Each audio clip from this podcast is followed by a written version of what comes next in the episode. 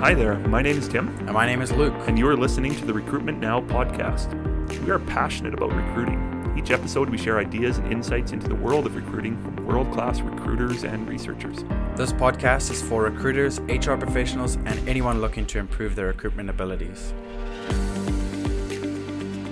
Hey everyone, welcome to Recruitment Now, and we've got Jeff Fisher on our episode today. Jeff is a recruiter at Rovan, where he focuses on recruiting the best people into the oil and gas industry for both owner-operator and engineering, procurement, and construction companies. His research interests include recruitment best practices, bridging the academia-industry gap, HR business trends and analytics, and providing students and job seekers with the best possible information to find meaningful employment. So welcome, Jeff. Thanks, Tim. Glad to be here. Well, glad to have you on here. So that's your formal bio that we basically stole from your LinkedIn profile. But let's chat a bit about your background. You have an interesting background for a recruiter, and I guess if we're honest, most recruiters have an interesting background. But tell us a bit about that background and how you got into recruitment. Well, oftentimes that's the first thing people ask me is, how the heck, Jeff, did someone with a PhD in biomolecular science get into recruitment? and that's usually, I really blame you, Tim, but initially when I finished high school, I always knew I wanted to go into biomedical research and specifically cancer research. So I did a bachelor's degree, I did a master's degree, did a PhD, and of course moved up to Calgary, had an industry grant to work in industry, doing some plant-made pharmaceuticals here in Calgary. Unfortunately, that project didn't last too long, and I ended up at the U of C doing a postdoc in ag biotech. And at the end of a 2-year postdoc there, I was, working part-time at nights. I was freelance writing for an overseas company doing my postdoc, and I just needed a change. So, that's how I ended up in recruitment. One of my mentors at the time said, he quite literally cracked his knuckles and said, okay, let's get you hired somewhere. And his first piece of advice was, the first thing you're going to do, Jeff, is you are going to reach out to every single contact that you have on LinkedIn. All whopping 78 or so contacts that I had. So I did that, and within 2 weeks I had, maybe 8 informational interviews focusing on soft skills and directions people thought I should go, a formal interview with you, Tim, because you were one of the people that I reached out to, and the rest, as they say, is history. Well, I think it's an interesting journey, and I like to talk about this story here because I think a lot of recruiters had kind of a similar journey. They didn't dive right into recruitment, they indirectly fell into it. And so at the time, I was managing a large recruitment team, and Jeff contacted me, and I had an opening at the time. And I had a decently strong team in Calgary, and I felt like I could take a risk. And it wasn't a huge risk, but it was a risk on somebody who, didn't have the recruitment experience, but had a lot of, the fancy HR term, transferable skills. And so made the plunge, and it worked out pretty well, I think. Yeah, no, it's been a blast, and geez, it's over 5 years now since that transition. It really has been. I think one of the key things here is scientists tend to focus largely on the hard skills. You can teach. I'm very convinced you can teach anyone science or anyone how to use their hands in a lab, but it's the softer skills. It's the presenting, the critical thinking. It's the ability to synthesize information and kind of poke and ask questions and really dive into a topic and do some research on it. Those are the comparable things. And then presenting in front of a large group of people, talking in front of a conference of 200 or 300 people, those are all really important skills as a recruiter, I think. It's not unique. It's something I see a lot at Top Recruiter. It's a question we ask in every interview. How did you get to become a recruiter? And the answer is always, I didn't try. It just happened. Nobody goes to school with the intention of coming out the other end as a recruiter. But I like that you speak to the soft skills. That's what you were trying to find. Where can you apply the soft skills that you already have, like working with people? Would you say that's something? What is the number one soft skill that you'd say gives you that edge of success as a recruiter? Curiosity. I think that's the number one thing that I look for in any candidate that I talk to, or anyone that I talk to for that matter, is, do you enjoy what you do? Because that oftentimes leads into some very interesting conversations. And a lot of my colleagues at Rovan will laugh whenever I start to, quote unquote, nerd out in front of them. And they go, Fisher's on one of his rants again. Okay, here we go. Right. But to your point too, I have yet to meet a single recruiter who woke up one day and said, hey, I want to be a recruiter. I haven't encountered that yet. Everyone just kind of falls into it. So tell us a little bit about your current role at Rovan. So Rovan, we're the technical subsidiary of ADECO, which is one of the largest employment companies worldwide. And we focus primarily on kind of the technical roles, so engineering, construction management, procurement, supply chain, pretty much anything from, in oil and gas specifically, anything from senior level construction managers all the way down to data entry and data admins and admin assistants. And would you say you're focusing more on the trades or? Yeah, primarily trades. When I started with Tim in my first recruitment role there, it was scaffolders, laborers, welders, and that just kind of, I mean, it was high volume at the time, and so that translated very nicely into my role with Rovan. And it's anything from, again, skilled trades all the way up to the people coordinating and planning maintenance projects. So anything in between, quite literally. And I think our topic today, Jeff, is more about, you know, the oil and gas industry and specifically trades, although it might get broader there, because I think we're unique in Western Canada. You know, if we have listeners from all over the world here, and we're based out of Calgary with this podcast with Luke and I, and we're at the center of the oil and gas industry in Canada, and it's a very unique place to be in HR and to be in recruitment. So what have you noticed about that uniqueness here? Well, only 5 years of time spent recruiting tradespeople, right? So I suppose I've seen the very best when in June of 2014 oil was $120 some odd a barrel, and you know, I've seen the worst when it was about $26 a barrel here in Canada. I think one of the major shifts that has necessitated a large shift in approach is that permanent employment or employment in general is not a guarantee, right? In particular, for tradespeople, you quite literally work yourself out of a job as a tradesman. As a welder, once your welding project is done, your job is done. So it has shifted largely from permanent employment in the oil and gas industry to largely contract-based specific scopes of work where you have a defined project, and at the end of it, you know, a tradesperson has to be agile. They have to be ready to jump onto the next contract. They have to always be networking. So that really means that having a broad network of tradespeople that you can touch base with and just simply feel comfortable calling up and asking a question, that's pretty critical in my experience. Now, the shift towards like what they're calling the gig economy or contract work is pretty huge all over in every industry. I'm wondering if there's more people working in contracts in these kinds of jobs. Does that push up the cost of those tradespeople to the company because they're now self-employed? Generally speaking, a company will define it, right? There's about a 15 to 20% difference depending on the employment agreement compared to a contract. I think the big thing is not necessarily the cost. I think it's the cost predictability, right? If you're hiring a contractor at $50 an hour for a 10-hour day, you're hiring them for $500 plus GST per day. There's no hidden cost of employment in terms of benefits, in terms of all those additional little perks, RRSP matching or anything like that. So I don't know if that answers your question there. What I'm wondering is whether it's actually an opportunity for recruiters to rather recruit contract labor than permanent labor, because the income for the contract labor is so much higher and placement fees are typically a percentage of the income.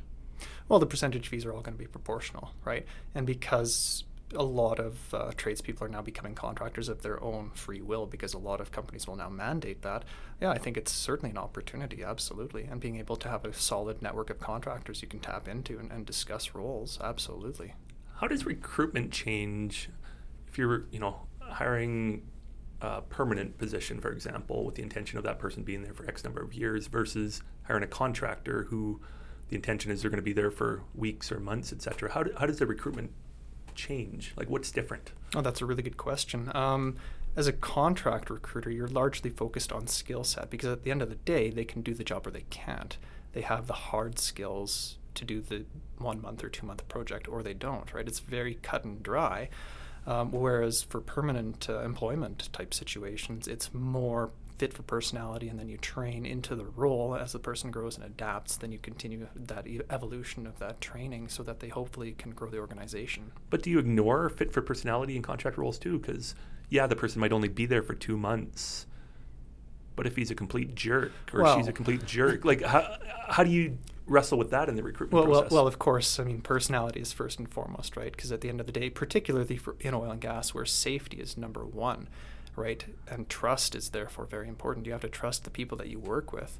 But by and large, personality is still secondary, because if people are still in the oil and gas industry, they work safely. They know the environment. They know who to work with. And reputations get around, not necessarily, you know, concretely, but certainly by word of mouth, reputations are very important.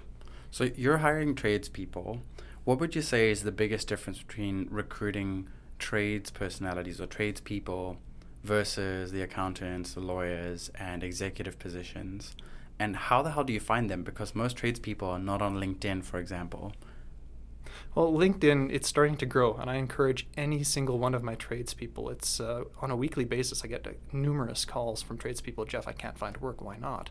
Right? And I walk them through resume advice. I walk them through the importance of social media and a digital presence and the importance of having a network and being able to either text your friends. But yeah, lots of these people aren't on LinkedIn, right? So you have to rely primarily on your network. That's number one. And word of mouth, it's uncanny how quickly word of mouth, you know, I can mass email a group of, say, 50 welders, and by the end of 2 weeks, I'll have at least 25 new. So candidates. That's your strategy. That's how you reach new people, people who are not already on your list. Well, there's certainly a hierarchy. You know, I mean, you post jobs, you post on social media. Facebook, I'm starting to tinker with a little bit more, but I think LinkedIn is still the tool of choice, right? And when you mass email people, word of mouth, it's many things. You can mine for resumes on Monster or on ZipRecruiter or on Indeed. Any of those are viable options. You have to take all the approaches you can, particularly if you have a very tight turnaround and you're looking for a large quantity of contractors. And even then, you're at the whims and mercy of the labor market. If everyone's working, for example, this fall time, it's been turnaround season. Good luck finding an unemployed millwright. All of them have multiple offers at any given time, and they want to lock down their next contract. And then come November, when the snow starts to really come down, not like the minor little amounts we've had here, but when the snow really starts to come down in Fort Mac and turnaround season's done, these people will be looking for contracts again. Okay. So what would you say is the big difference between recruiting tradespeople versus, let's call them, the office people? Oh, tradespeople, they're pretty blunt. They want the details right up front so they can make a decision. They want to know rate, they want to know duration, they want to know location. At the end of it, they will make a decision instantaneously based on that, yes, no.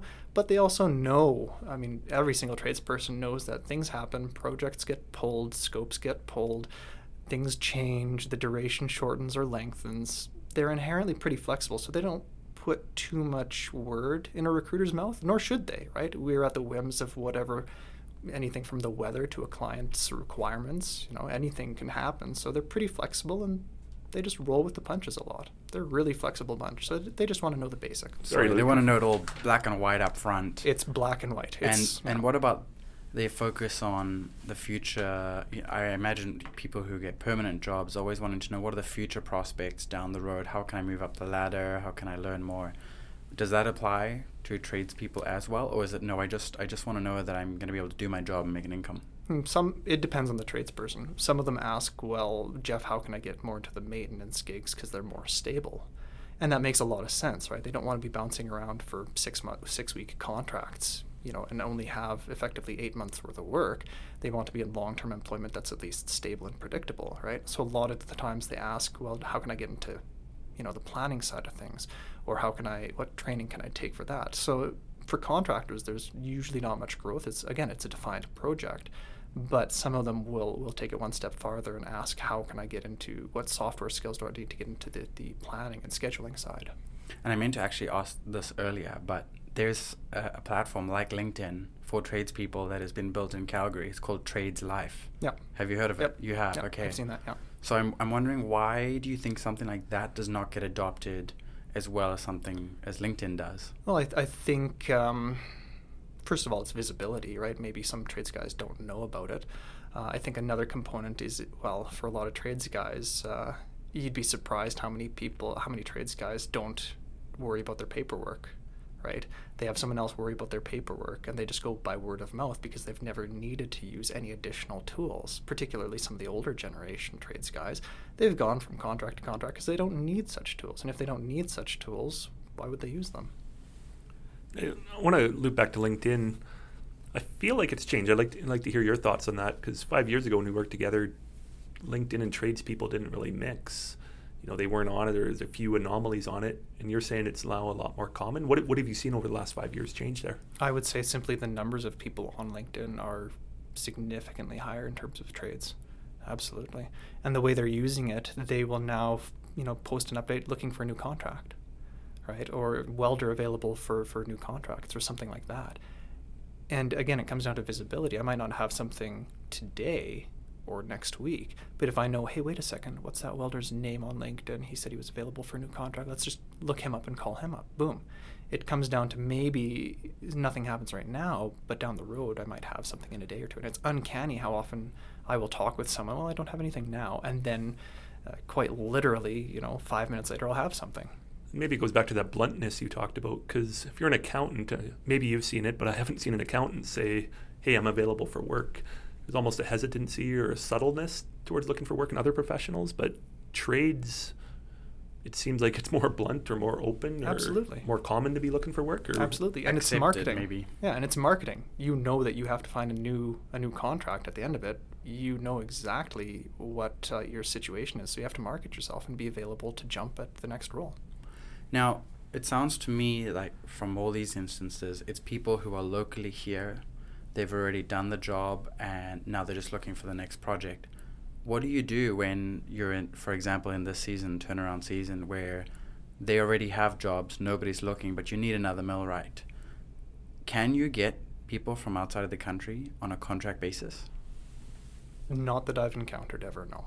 So that's almost impossible. No, I haven't even tried. I don't see there's a need for it either, for that matter. Okay, how come? Simply due to the labor market, right? And oftentimes turnarounds are scheduled so that they're, and this isn't a perfect art, of course, right? But very often people will be able to move around fairly agilely from one turnaround to the next, and they'll have their own schedules made so they can either provide a yes/no answer on the phone or by email, or they know someone who is available who's working maybe on a different turnaround or a different project who will become available, and they pass over contact information. So there's never that national need that there's way too few millwrights, for example, for Canada, that then we need more millwrights, for example, and that you can access them on a really quick basis. Well, I don't necessarily know about the labor market in terms of overall Canada, because the oil and gas industry is my main focus. I would say that just without any empirical evidence, I would say that fewer trades guys are in the oil and gas industry, and a lot of trades guys have probably left the industry. Mm-hmm. I don't have any data to back that up, but it seems like maybe there are fewer. Maybe they're shifting to other industries. So I guess one of the interesting parts of recruiting in the trades is, you've alluded to this, but the high volume.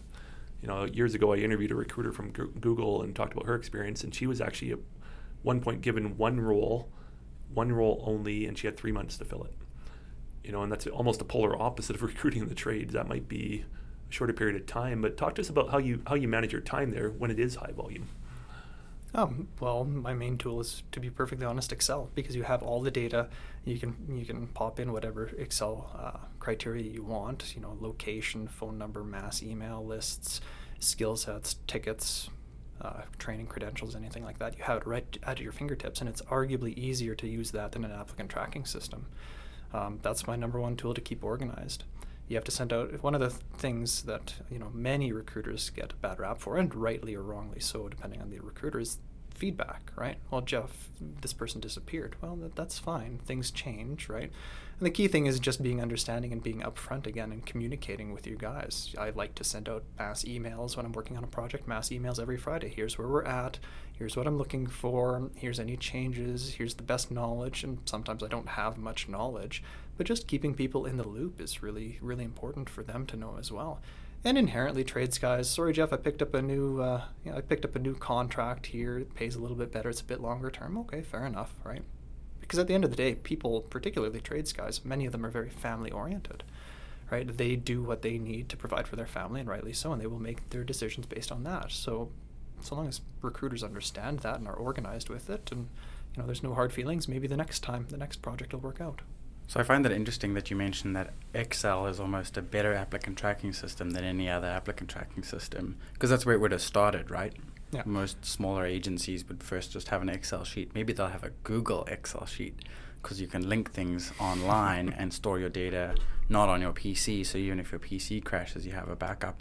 So would you say Excel is your best friend, better than an applicant tracking system? Well, I think both have their uses, right? An applicant tracking system, obviously, you need to collect a lot of information.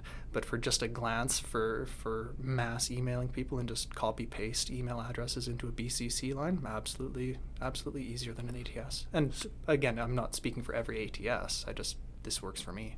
So mass emailing or being able to email the applicants relates more to a CRM, like salespeople would have a CRM.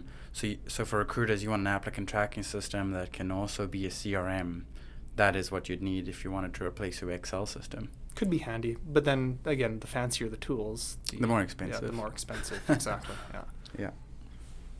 I guess we've talked about LinkedIn a little bit. Now, I do want to loop back to that a bit more in terms of how you've specifically used LinkedIn. You know, you've talked about, you know, you put postings up saying, hey, I'm looking for this, but have you done anything else that's innovative with LinkedIn? I'm starting to toy with providing kind of feedback and value to my network. LinkedIn, it's becoming too dilute and it drives me absolutely nuts because you'll see cat videos and animal videos and various things that don't necessarily add value to what you're trying to do, right? LinkedIn is primarily designed for networking and for job seeking, and yet it's becoming too Facebook-ish, which I don't like.